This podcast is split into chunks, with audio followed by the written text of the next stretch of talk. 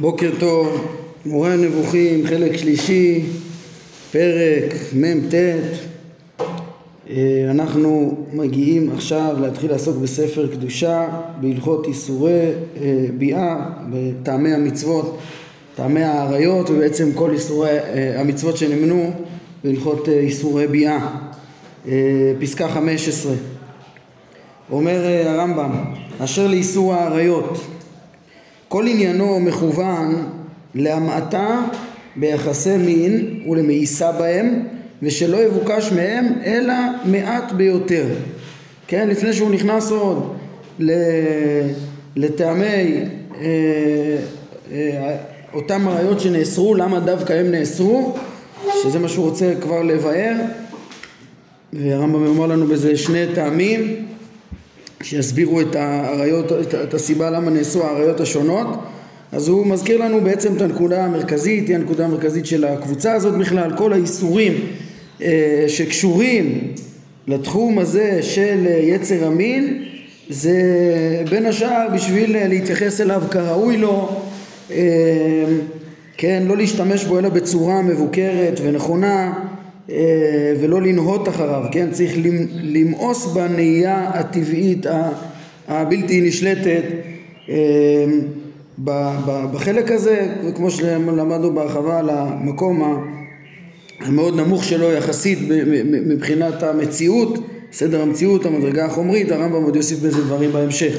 אז אחרי הטעם הכולל הכללי, אנחנו צריכים, כמו בכל הקבוצות פה, טעמים למצוות הספציפיות, לאיסורים הספציפיים.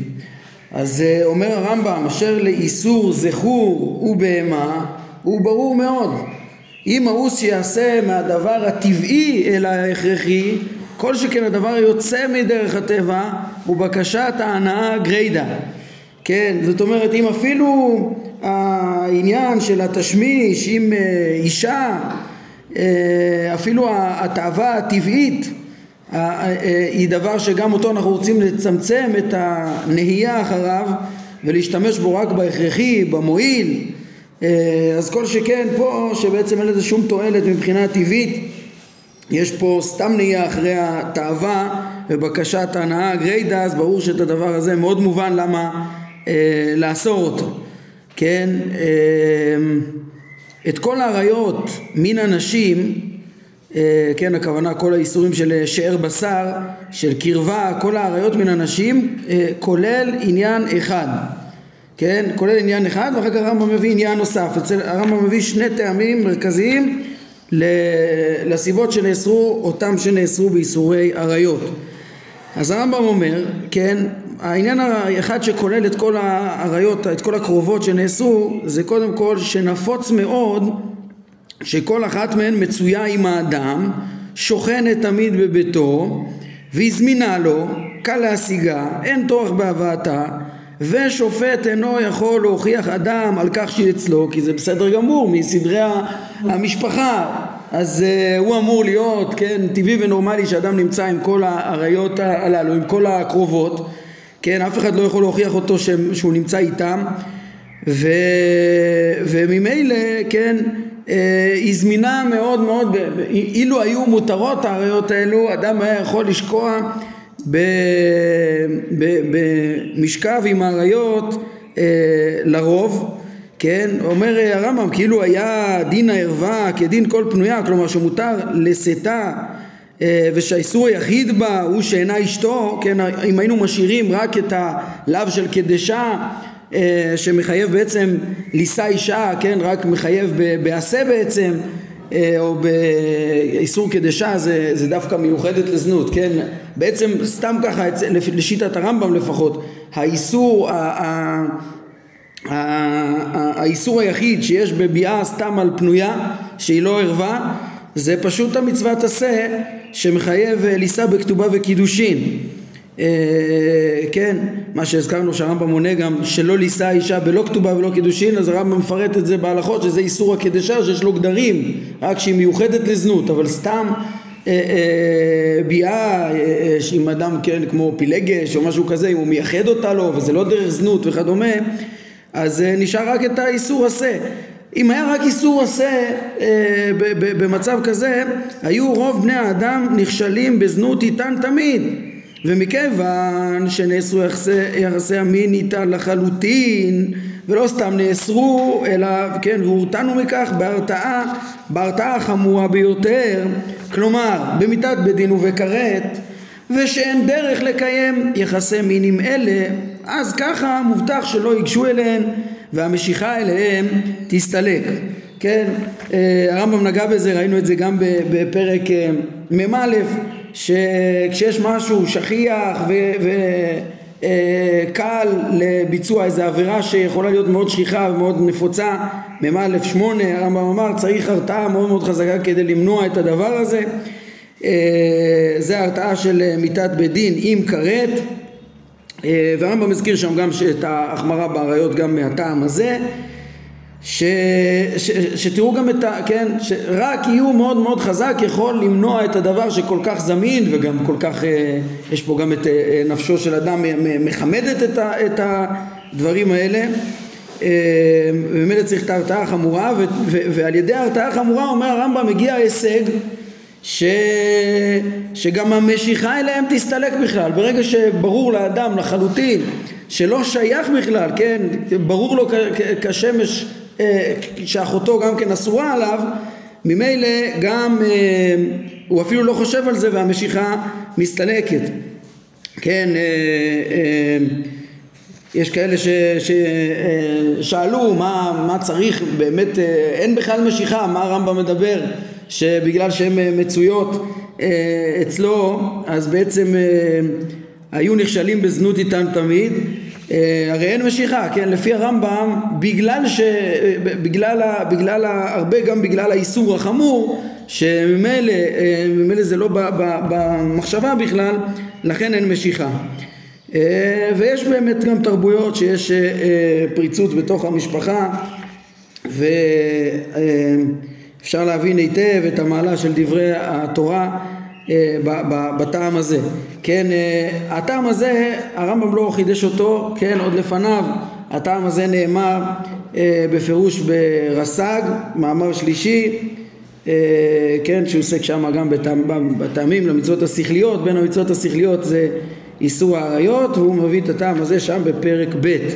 גם האבן עזרא חוזר על, ה, אה, על הטעם הזה, ואולי אני אוסיף עוד בהמשך, אחרי שנראה את שני הטעמים של הרמב"ם, נציין את דברי הרמב"ן שרצה להשיג על הטעם הזה.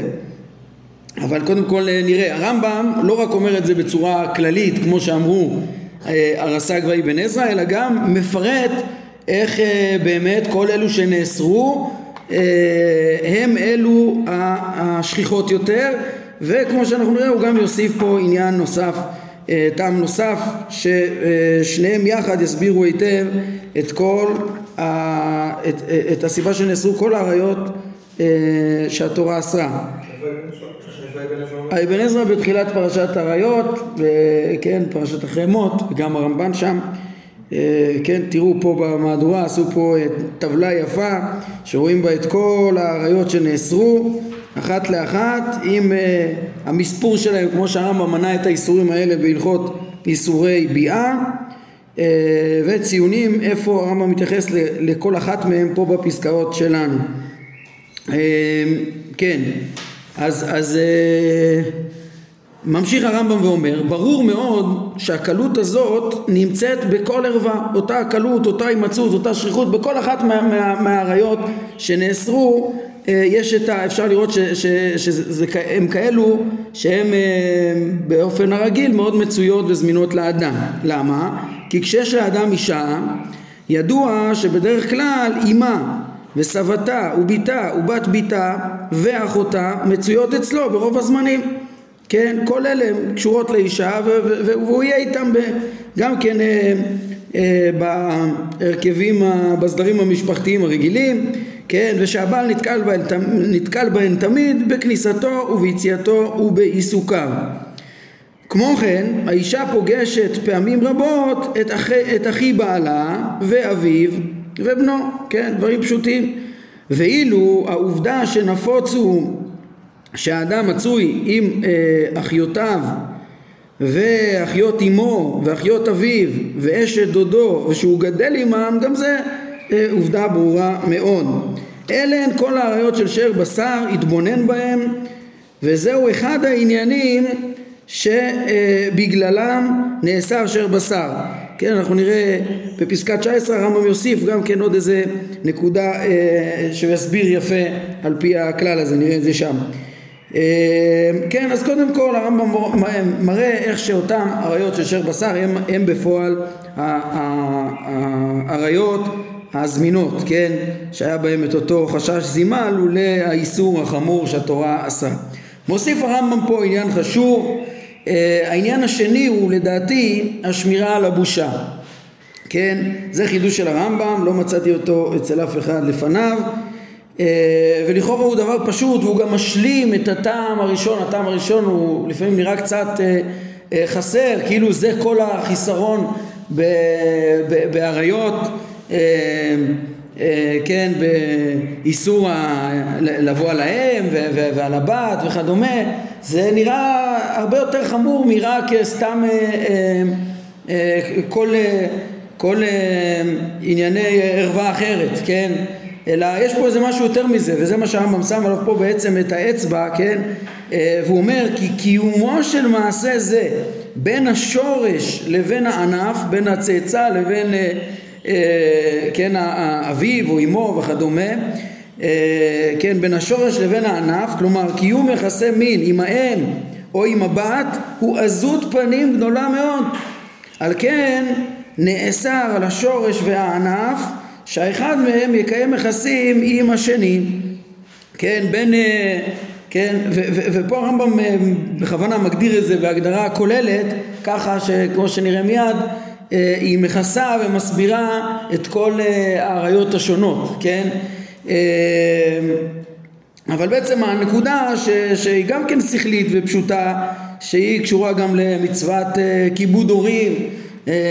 חז"ל הפליגו במצוות כיבוד הורים, הרמב"ם מביא את זה גם, איך שהושווה כבודם לכבוד המקום, איזה כבוד צריך להיות לבן כלפי אביו, ו, ולא יכול להיות שיהיה ביניהם גם קשר כזה של אישות בין הורים וילדים. אבל בעצם הרמב"ם פה מרחיב את זה קצת יותר, וכן, ומגדיר את זה, לא יכול להיות שום שום קשר של אישות בין שורש לענף. ותראו גם כן הוא קצת יותר הרחיב את זה, בעצם צריך להבין את זה כאן שזה לא רק עניין של כבוד ההורים והעזות שיש במעשה הזה או הצורך לשמור על הבושה, כן, כמו הרמב"ם אומר מראש, צריך פה שמירה על הבושה, על הכבוד. זה בעצם עניין של הסדר, אפשר לקרוא לזה ההיררכיה המשפחתית המסודרת, צריך להיות איזה, איזה מבנה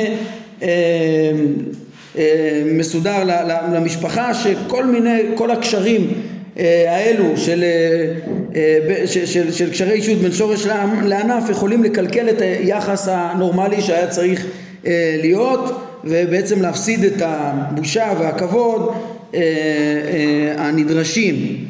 וזה מה שהרמב"ם מרחיב פה את העניין, הוא אומר ואין הבדל בין אם השורש יקיים יחסים עם הענף או שהצטרפו שורש וענף ביחסי מין עם אדם שלישי. כלומר שאדם אחד יגלה ערווה בקיום יחסים עם שורש וענף. כן, זאת אומרת פה זה כבר חידוש יותר גדול, זה שאדם אחד לא יבוא על אישה וביתה, כן, הרמב"ם אומר בשל כך נאסר לחבר בין אישה לבין אימה בנישואים לשניהם, אדם לא יכול לשאת אישה וביתה, כן, או או לקיים יחסים עם אשת האב ועם אשת הבן, כן, כמובן בכל המצבים האלה אשת האב ואשת הבן מדובר גם לאחר פטירתם, כן, זה פשיטה, חוץ מהאיסור של אשת איש שהוא פשוט והרמב"ם מתייחס אליו בהמשך, אז, אז בכלל, כן, אם זה אשת האב ואשת האם, עכשיו מדובר באדם שלישי, הוא כאילו חיצוני, זה לא הוריו, אבל, אבל יש פה איזה מין תשטוש כל ה... מבנה של המשפחה שצריך להבחין בין האב לבין הבן, וכל ההתעלמות מזה, ושוב, בקיום יחסי אישות, אז הוא בעצם, יש בו איזה מין עזות כזאת והתעלמות מכבוד האב לעומת כבוד הבן, וההבדלים במדרגות. כן, אז הרמב"ם מוסיף, כן, בשל כך נאסר לחבר בין אישה לבין אימה ולקיים יחסים אשת האב עם אשת הבן, כי כל אלה הם גילוי ערוות אדם אחד לערוות שורש וענף, שזה צריכים, צריך להיות פה הבחנה בין הדורות, כן, ופה הרחבה שלישית של העיקרון. הרמב"ם אומר גם האחים הם כמו שורש וענף, כן, ומכיוון שנאסרה האחות, נאסרה גם אחות האישה ואשת האח, כי זהו איחוד של שני אנשים כשורש וענף בקיום יחסים עם אדם שלישי.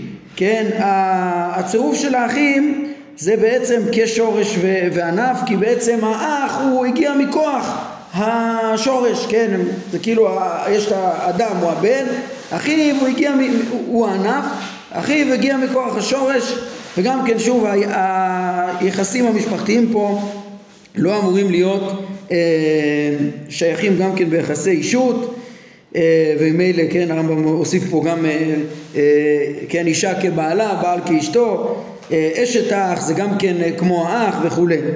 אז עניין של, עניין של היררכיה מבחינת הגיל של האחים, כי לכאורה... זה לא מבחינת הגיל, זה, זה מבחינת הדורות, זה, כן... הם ה... באותו דור.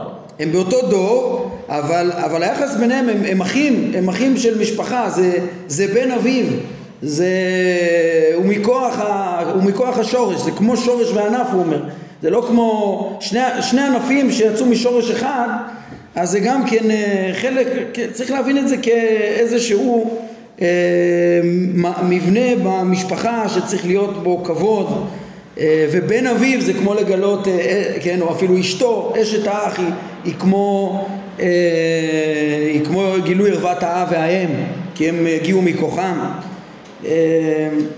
כן, ההגדרה של הרמב"ם פה היא, היא צריכה, כן, אולי צריכה, צריך להוריד אותה למציאות כדי להבין אותה, כן, במציאות אפשר להבין שזה לא מתאים ושזה לא נגד הבושה הרצויה, איך שהוא הגדיר את זה, טכניק כזה כדי להכניס את כולם להגדרות להגדרות האלה, אבל בסוף זה הכיוון שבאמת מצד הבושה והכבוד שצריך לסרור במשפחה, חוץ מה, מה, מהנקודה הכללית של הרצון להתרחק מריבוי יחסי האישות, אז יש כאן במשפחה זה גם פחות מתאים, כן? ומכיוון שאיסור צירוף האחים נחשב חמור ונעשו כשורש וענף, והאחים הם אף כאדם אחד, הם נחשבים גם כאדם אחד, לכן נאסר גם קיום היחסים עם אחות האם. למה? כי היא במקום האם. כן, האחים זה כמו, כמו דבר אחד, אז גם אחות האם, אה, כן, אז היא לא רק שכיחה, אה, והוא פוגש אותה, אלא, אלא היא כמו האם, הם שניהם ענפים מאותו שורש, כן, ואם אותו דבר עם אחות האב, למה? כי במקום האב הם, הם שניהם ענפים מאותו שורש, כן? וכמו שלא נאסרה, שלא נאסרה בת אחות האב ולא אה, בת אחות האם, כן? שזה ה, בעצם הבני דודים, כן? אז אה, בת אחות האב, בת אחות האם, כך לא נאסרו, אה, כך לא נאסרו גם לא בת האח ולא אה, בת האחות, זאת אומרת האח, האחייניות מאח ואחות מתוך אותו היקש, כן, שזה כבר זה כבר זה, זה לא כמו, כן, אם הוא אמר שהדודה היא בדיוק כמו האב או האם, אבל הבנות שלהם הם כבר לא, וככה האח והאחות הם, הם כמו הם, הם אחים שהם גם כן כמו שורש וענף, אבל הבנות שלהם כבר לא. כן, מוסיף הרמב"ם ואומר, אשר לכך שלאחי האב מותרת אשת בן אחיו, כן, הדוד מותר באשת בן אחיו אחרי שהאחיין נפטר, אז הוא יכול, הדוד מותר באשת האחיין, ואילו על בן האח נאסרת אשת אחי אביו. לעומת זאת, אם זה יהיה הפוך, האחיין לא יוכל לשאת את, את אשת הדוד, בעצם אחרי פטירתו, ולכאורה זה אותו יחס, זה אותו קרבה. אז יש פה קושי, למה, למה זה נאסר חד סטרי? כן, הדוד אסור באח... באח... להפך, הדוד מותר באחיינית והאחיין מותר באשת הדוד. למה זה ככה? אומר הרמב"ם, דבר זה מתבהר לפי העניין הראשון, לפי הטעם הראשון. כן, אה, אה, מובן פה הנקודה, היינו העניין של השכיחות, כי בן האח מצוי בדרך כלל בבית אחי אביו, האחיין מגיע לדוד לביקורים ופוגש הרבה, גם את הדודה, את אשת הדוד, כן, והוא מתרואה עם אשת אחי אביו, כפי שהוא מתרואה עם אשת אחיו, זה קורה הרבה. ואילו אחי האב אינו מצוי כך בבית בן אחיו, ואינו מתרואה עם אשתו, כן, זה מציאות, אני חושב שהיא מובנת ונכונה גם היום, שהדוד פחות יבוא להתארח אצל האחיין ויתרואה עם אשת האחיין, אבל האחיין כן יגיע לדוד. הלא תראה, אומר הרמב"ם, שכיוון שהאב מתרואה עם, עם אשת בנו, כפי שבנו מתרואה עם אשתו, נעשו שני איסורים שווים ומיתה אחת, כן, לעומת זאת באב ובן, אשת האב ואשת הבן, אז שם יש איסורים שווים ובמיתה אחת, כן. אז בזה הרמב"ם משלים בעצם את שני טעמי העריות עם הפירוט, עם כניסה לפירוט, להראות איך שבעריות השונות, תראו בטבלה שלהם אחר כך מי שירצה לראות איך שבאמת הרמב"ם כיסה פה את כל העריות שהוא דיבר עליהם מן התורה, אז הרמב"ם כיסה פה ורבות מהם הוא אפילו התייחס עליהם בפירוש והסביר אותם על פי שני הטעמים, גם על פי העניין של השכיחות וגם על פי העניין של הבושה. אגב, גם בפרק ממ"א הרמב"ם רמז לטעמים האלו מראש כשהוא דיבר על החומרה והעריות, אז הזכרנו כבר את הנקודה של השכיחות, אבל חוץ מהנקודה של השכיחות, כן, גם החומרה שבעצם הדבר נזכרה שמה בפרק ממ"א, כן, כשהוא דיבר על הדירוג של הענישה, כן, הוא גם מתאר שהן מגונות יותר, כן, כל העריות במיתת, לא כל העריות במיתת בדין, אלא שם הוא נכנס גם לפירוט החילוק של הענישה, אלא אלה שהן קלות יותר להתבצע, או מגונות יותר, שזה קשור גם ל, ל, כן, לטעם השני, או אלה שיש אליהן פיתוי רב יותר, אז הוא הכניס את כל הטעמים האלה, זה מה שגורם להחמרה, במיתת בדין גם, אבל כל שאר העריות כולם בקראת. ממשיך הרמב"ם ואומר, כן, זה... מיתה אחת זה סקילה. מה? משהו אומר גם מיתה אחת, אבל זה סקילה. כן, יפה. אתה אומר, האשת האב ואשת הבן, יפה, בסקילה חמורה ביותר.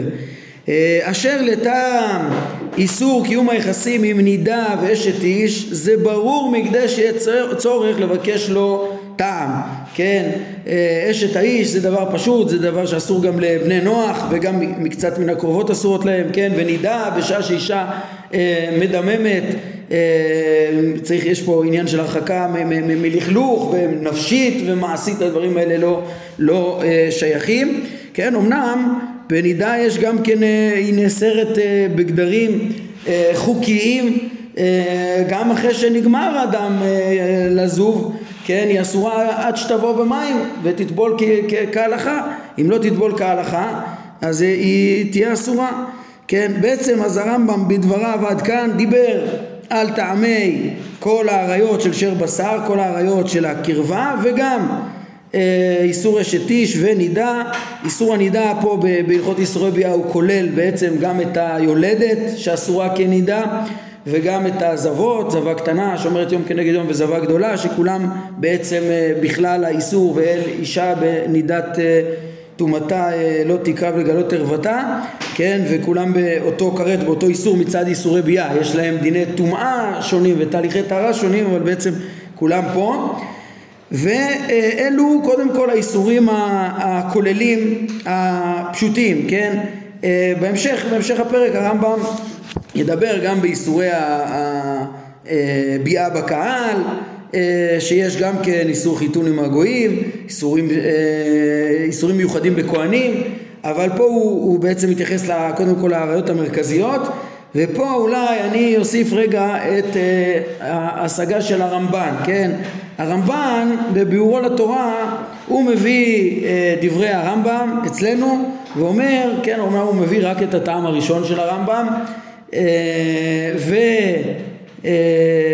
כן, שהרמב"ם, הוא אומר בשם הרמב"ם שהסיבה שנאסרו כל העריות זה קודם כל מתוך מגמת התורה להמעיט בשימוש ביצר הערווה, לרסן אותו, וזה הוא מסכים עם הרמב"ם לגמרי שזה מאוד מאוד חשוב, כן, וצריך להשתמש בו רק בהכרחי, במועיל וכדומה, בזה הרמב"ן לא חולק על ה, על הרמב"ם, כן, אפילו אנחנו נראה בהמשך בפסקה עשרים ואחת איך שהרמב"ם יחזור פה שוב, כמו שהוא חוזר שוב ושוב על דברי אריסטו ש, שרואה גם ב, ביצר הזה פחיתות, יצר שהוא חרפה, שהוא בושה, ואין להשתמש בו, כן, אלא בהכרחי בשל פחיתותו וכדומה, כמו שכבר למדנו כמה פעמים. אפילו בזה, בעיקרון הגישה של הרמב"ן היא כזאת, כן, אני אגיד בסוגריים שיש חיבור שמיוחס לרמב"ן על ענייני חיבור איש ואשתו, איגרת הקודש מה שנקרא, הוא מיוחס לרמב"ן, הוא נתפס בכתבי הרמב"ן חלק שני אצל הרב שבל, אבל הוא לא של הרמב"ן,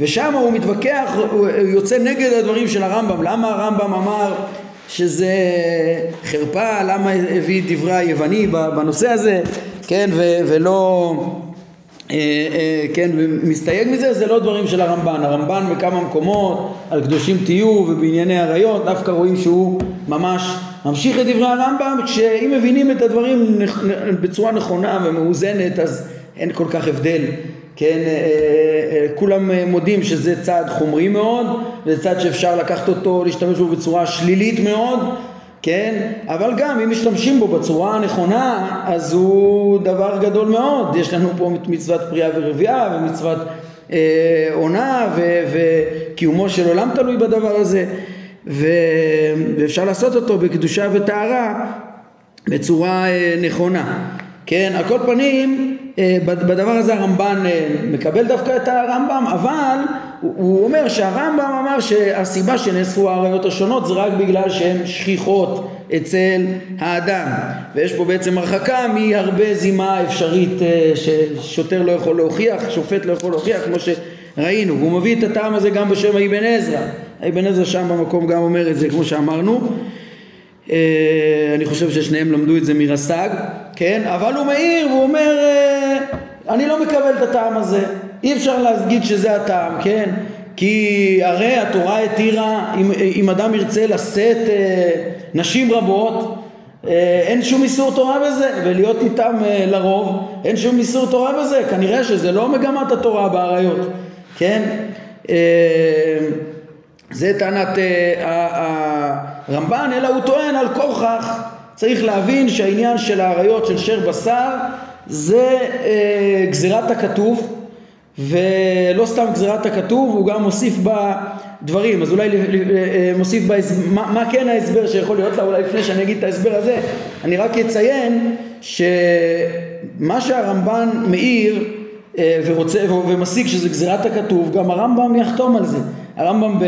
כותב אפילו בפירוש בשמונה פרקים בפרק שישי בין המצוות שהם חוקיים, אז הוא מביא גם, כן, מה שאמר רבי שמעון בן גמליאל, לא יאמר אדם יפשי לאכול בשר וחלב, יפשי ללבוש שערת נז, הוא גם אומר יפשי לבוא על הערווה, לא יאמר יפשי אלא יפשי ומה יעשה ואבי שבשמיים גזר עליי, והרמב"ם אומר שהדברים האלה זה החוקים, כן, זה מכלל החוקים, גם הרמב"ם מכליל את העריות שם מכלל החוקים, כן, זאת אומרת, עם, עם כל הטעמים שהרמב"ם אומר כאן, אה, זה בעצם להסביר את החוקים, גם כאן אנחנו דייקנו שהרמב"ם מביא את זה בקבוצת החוקים, זה טעמים להבין את החוקים, אבל זה לא שהוא אומר שדעתו של אדם מכריעה לאסור את העריות בדיוק כמו שהתורה אסרה, נדע שכבר התנקתה מדמה אבל עוד לא טבלה במקווה כשר, זה, זה חוק, זה בוודאי חוק, וגם הרבה מהעריות פה, כן, אם חלק מהדברים פה אפשר להבין מצוין, את ה, כמו שאמרנו, את, ה, את החוצפה, את העזות, ב, ב, ביחסי אישות בין הורים לילדים וכדומה, אז זה לא כל אחד יבין את זה, ב, ב, גם ב, ב, ב, ב, בדודים וכדומה, ו, ו, ו, ואחים, אם זה נעשה מאוד מעט וכדומה, ו... בצורה מסודרת, וכמו שהרמב"ן אומר היה אפשר, היה אפשר גם כן להיות נבל ברשות התורה גם במה שהתורה התירה לבוא, כן, התורה באה וקבע כללים, זה שזה חוק זה גם הרמב"ם מודה, כן, ועוד יש לומר שכן, הקושיה של הרמב"ן היא לא כל כך קשה, כן? כי לשאת הרבה נשים זה לא כל כך פשוט, מציאותית, זה מסובך, זה מורכב, זה לא זמין לבן אדם כל כך כמו העריות, ובעצם התורה אסרה את העריות, אז היא אסרה את, ה, את הריבוי בעריות בעצם הזמין, וממילא בפועל הדבר הזה יועיל, בוודאי, זה חוק וחוק מועיל, אז הקושיה היא לא כל כך קושיה, כן? והטענה של הרמב"ן שזה גזירת הכתוב, אז היא טענה פשוטה שגם הרמב"ם בעיקרון מסכים לה, ואולי יותר מדויק, כן? צריך להעיר ש, שבגמרא ביומא, שבעצם גם הרמב"ם מביא אותה להלכה, בנוסחתו, בהלכות מעילה, שהזכרנו אותם כמה פעמים, שגם כן מזכירים את, את אותם מצוות שאומות העולם משיבים עליהם וכו', אותם חוקים, אז שם נזכר דווקא הגילוי עריות כחלק מהחוקים שדעתו של אדם מכרעת אותם, כן? ויש פה לכאורה סתירה גם בין מאמרים, בין האם עריות, האם גילוי ערווה זה, זה דבר שכלי או חוק, והתירוץ הפשוט אומר אותו גם הרב שילת בביאורו לפרק שישי משמונה פרקים, הוא אומר פשוט יש הבדל בין העריות השונות, אפשר לראות שחלק מהעריות נאסרו גם לבני נוח ולישראל נוספו עוד עריות כקדושה יתרה, ויש מהם שהם בעצם ממש השכל מחייב אותם, ויש את הטעמים המאוד הגיוניים שאפשר להבין בעריות מהבחינה הזאת, ובעריות האלו כמו שתיש גם וכו', הם, הם בהחלט שכליות, אבל יש בהם גם חוקים, כן? מעין זה גם רבי יהודה הלוי, הוא גם כן אומר במאמר שלישי, כשהוא מתאר את התיאור של החסיד, אז הוא גם מתאר את המצוות שהוא עוסק בהם, אז בין השאר בסעיף זין שם הוא מתאר שהביאה אל קצת הקרובות מתואבת, כן? והפריצות עם אנשים מתואבת, והוא מביא בכלל את כל העריות בתור החוקים השכליים שבעיקרון הם ידועים, כן? אז זה חוקים שכליים, אבל הוא מוסיף שהדיוק של הגדרים שהתורה חיבה אותם זה כבר אה, חוקים, כן? אז יש בהם גם את ההיבט השכלי וגם חוקים, שיעור מדויק שניתן מאת השם, סביר שכשהכוזרי אומר פה שזה חוקים שכליים, כן, ו- ואומר שזה, כן, מאוד מובן התיעוב שבה, שבפריצות עם אנשים והביאה קצת הקרובות, זה גם בהמשך ל- לרס"ג, ואולי יש פה גם התיעוב שבקצת הקרובות, אולי הוא גם מתכוון לטעם השני של הרמב"ם, לא יודע, אבל את רס"ג בטח הוא הכיר, ועצם החלוקה פה בין, ה- בין המעשים השכליים לשמיים, או שרבי יהודה הלוי משכלל אותם ברוב הפעמים בספר וקורא להם המעשים האלוהיים בכוונה, ולא סתם השמיים, מדגיש את האלוהיות שבהם ולא את עצם ההישמעות שבהם, לא משנה, אז, אז הרבה זה בעקבות רס"ג. אה, הכל פנים זה, אה, אז, אז בקיצור העובדה הזאת שהגענו אליה מהרמב"ן, שהוא מציין שיש כאן חוק ויש פה היגיון, זה בעצם מוסכם על כולם, ואפילו הסברנו למה הוספנו על הקושיה של הרמב"ן, הסבר גם למה באמת דווקא החוקים האלה באמת מאוד מובנים. אבל עוד צריך לזכור שחוץ מהטעם הראשון שהרמב"ן הקשה עליו, יש לרמב"ם גם את הטעם השני, כן? שגם הוא מסביר למה דווקא נאסרו הקרובות, ככה שבסוף החוקים האלו והעריות האלו שיוחדו נמצאו מבוארות מאוד, אבל חוץ מזה לרמב"ן כנראה היה חשוב להגיד גם את הטעם שלו, כן? הוא מסביר שמה שנאמר על העריות שהם גזירת מלך, זה בעצם סוד מסודות היצירה שקשור לסוד העיבור, לסוד העיבור, לסוד הגלגול, כמו שהוא רומז אותו, והזכרנו שהוא רומז אותו, רומז אותו בהקשר לאיבום, ובחיבוריו הוא עושה בו שימוש גדול כדי להביא את צדק ההשגחה, את ספר איוב, כן? כמו שדיברנו על זה גם בהקשר לאיוב ולפרקי ההשגחה, אז הרמב"ן מוצא אותו גם כאן בפירושו לתורה, והוא טוען שבעצם אנחנו לא יכולים להבין את הסוד הגדול הזה, אבל כנראה שהתורה אסרה את העריות הקרובות בגלל שמבחינה, מבחינת החוקים הרוחניים של הנפשות והגלגולים אין תועלת בנישואים האלו, כן? אין תועלת, ככה הוא טוען. הקדוש ברוך הוא לא, כן, אסר את העריות האלה כי מה שהוא התיר ב- להשתמש בכוח של המין זה רק באופן המועיל, נישואים שיועילו, אבל בתוך המשפחה זה לא יועיל, כן? יש את החוקים של האיבום, שזה מתקשר גם כן לחוקיות הרוחנית הזאת, אבל הרמב"ן בקיצור מקשר את זה לסוד הגלגול, שאין לנו הבנה בזה, אלא המלך שגזר את זה אה, מבין את זה. ככה הרמב"ן אומר בהקשר הזה. אולי נסיים רק בפסקה עשרים ואחת בזריזות, שזה אחרי שהרמב"ם בעצם לימד אותנו על עצם איסורי העריות הרגילים, כן, הרווחים הפשוטים שהרמב"ם מונה בהלכות איסורי ביאה, כן, לפני המיוחדים בכהנים וביאה וקהל וכו' שנלמד עליהם בסוף הפרק. אז הוא ניגש גם להרחקה מהעריות, כן, מה שהרמב"ם מונה בסוף הלכות איסורי ביאה.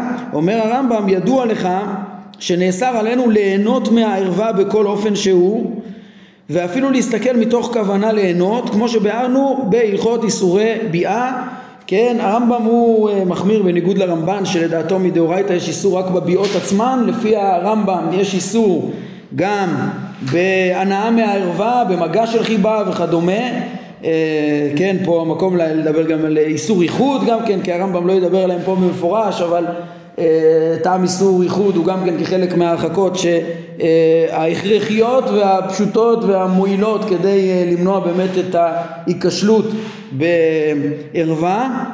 ובעצם פה הרמב"ם בעניין בבת אחת, כן, הוא מתייחס לצורך גם להתרחק מהערווה, ובעצם להתרחק גם כן מהתאווה הזו, כן, שהיא עצמה חיסרון. ליהנות מהערווה בכל אופן שהוא, ואפילו להסתכל מתוך כוונה ליהנות, כמו שבאנו בהלכות איסורי ביאה. ושם ביארנו שאסור לפי תורתנו להעסיק את המחשבה ביחסי מין בשום אופן, ולא לעורר הקישוי בשום אופן שהוא, כן, ושאם האדם חווה קישוי שלא בכוונה, עליו להפנות את דעתו אה, למחשבה אחרת ולהתבונן אה, בדבר אחר עד שיעבור אותו קישוי, להסיח את הדעת, כן, וכמו שהרמב"ם הביא גם שם, הוא מביא את הדברים גם כאן, שאמרו חכמים ז"ל בדברי המוסר שלהם, המביאים את אנשי המעלה לשלמות. הרמב"ם מרחיב בהדרכות של אנשי המעלה בנושא הזה בפרק ח' גם כן בחלק שלנו, כן, אז אומרים חכמים בהקשר הזה, בני אם פגע בך מנוול זה, קלהו לבית המדרש. כנראה שככה הרמב"ם גרס, קלהו לבית המדרש, ואם ברזל הוא נימוח ואם אבן הוא מתפוצץ, שנאמר הלא חוד דברי כאש נאום השם וחפתי שפוצץ הלאה, כן, הרמב"ם אומר מי זה המנובל, היצר הרע, שתמיד היצר הרע הוא הכוח הטבעי וכוח התאווה הטבעית, פה הוא אומר יש פה התייחסות לקישוי, כן, הוא, הוא אומר לבנו כמטיף מוסר, אם חווית לקישוי ואתה סובל, כן, וזה מצייר אותך בגלל הפחיתות שבדבר, לך לבית המדרש, קרא והתווכח, שאל וישאלוך. תראו איך הוא מתאר פה סדר עיון, איך לומדים בבית המדרש, כן, קרא והתווכח, שאל וישאלוך, תסיח את הדעת לגמרי אה, אה, מהעניין, וסבל זה יעבור בלי ספק. שוב אותו דבר שמצייר אותך, אה, כן, בפרק ח' הרמב"ם קרא לזה בושה שצריך להתבייש באותו חרפה, אותו עניין, כמו שהוא יגיד עכשיו, התפעל מדבריו מנוול זה, אומר הרמב"ם, ואיזה ניבול, איזה פחיתות זה, להיות מרוחק, להיות עסוק בחומריות הזאת במקום אה, אה, בשלמות האדם הרוחנית. אומר הרמב"ם, דברי מוסר אלה אינם נובעים מן התורה בלבד, זה שמתרחקים מלהיות שקוע בתאווה ולבקר אותה גריידה, כן, אלא הדבר כך גם אצל הפילוסופים, זה דבר פשוט, כן, הודעתיך כבר, דברי אריסטו בלשונו שאמר, הרמב"ם מצטט, החוש הזה שהוא חרפה לנו, כוונתי לחוש המישהו שגורם להעדיף את האכילה וקיום יחסי המין, להעדיף את זה על כל דבר, שזה קודם לשכל וקודם לשלמות האדם, ולשעבד את השלמות של האדם לתאוות האלו. והוא מכנה בספריו את האנשים המעדיפים את יחסי המין ואכילת מטעמים הפחותים, והוא מעריך לגנותם וללעוג להם. תמצא זאת בספרו על האתיקה ובספרו על הרטוריקה, שהרמב"ם כבר אה, ציטט אותם אה, כמה פעמים, אה, כן, והדברים האלה כבר הסברנו גם את האיזון שלהם. שוב, את הנקודה היא הנאייה אחר תאווה גריידה, לעומת אה, יש אפשרות אפילו להשתמש אפילו בהנאה, הרמב"ם אומר בפירוש אפילו בשמונה פרקים, פרק אה, חמישי, אפילו במיטה מוצעת לתלמידי חכמים, להרחבת הנפש אפילו, וזה בכלל ההכרחי, העיקר שהשכל ידריך וישתמש בדברים האלה בצורה נכונה, ולא התאווה היא זאת שתוביל את האדם כמו שקורה אה, לבורים. אולי נסיים רק, ב, אני רואה שמביאים פה בהרחבה בעמוד הקודם גם את הדברים היפים של הרמב"ם אה, ב, אה, בסוף הלכות איסורי אה, ביאה, כן, הרמב"ם מתאר גם כן את הדברים האלה, וכן אסור לאדם שיקשה עצמו לדעת, שגרה עצמו מרצונו, אה, או שיביא עצמו לידי ערעור, אלא אם יבוא לערעור יסיע ליבו מדברי הוואי, מכל השטויות שהוא מתעסק בהם, מדברי הוואי והשחטה, ויפנה לדברי תורה שהיא איילת האבים ואיילת חן. כך הוא מסיים גם את הלכות איסורי ביאה, כן, לפיכך ראוי לו לאדם לקוף יצרו בדבר זה, ולהרגיל עצמו בקדושה יתרה מחשבה תורה ודעת נכונה כדי לנצל מהן, מאותם ערעורים, יתרה מכל זאת אמרו, יפנה מחש... עצמו ומחשבתו לדברי תורה, והרחיב דעתו בחוכמה, שאין מחשבת הרעיות מתגברת עליו בלב פנוי מן החוכמה, כן, אבל בחוכמה הוא אומר, איילת האבים, וילת חן דדי רבוך בכל עת, באהבתה תשגה תמיד. מתוך התיאור הזה של ה... של היחס ל... הרצוי לתאווה הזאת וההרחקה שצריכה להיות, הרחקות שצריכה להיות בעניין הזה, צריכו להיות בעניין הזה, אנחנו נראה בזאת השם פעם הבאה, איך הרמב"ם מסביר לנו גם את דיני כלאיים, כלאי בהמה וחלק מטעמי המילה, בעזרת השם זה יהיה בפעם הבאה, ואנחנו נעמוד כאן להיום. ברוך אדוני לעולם, אמן ואמן.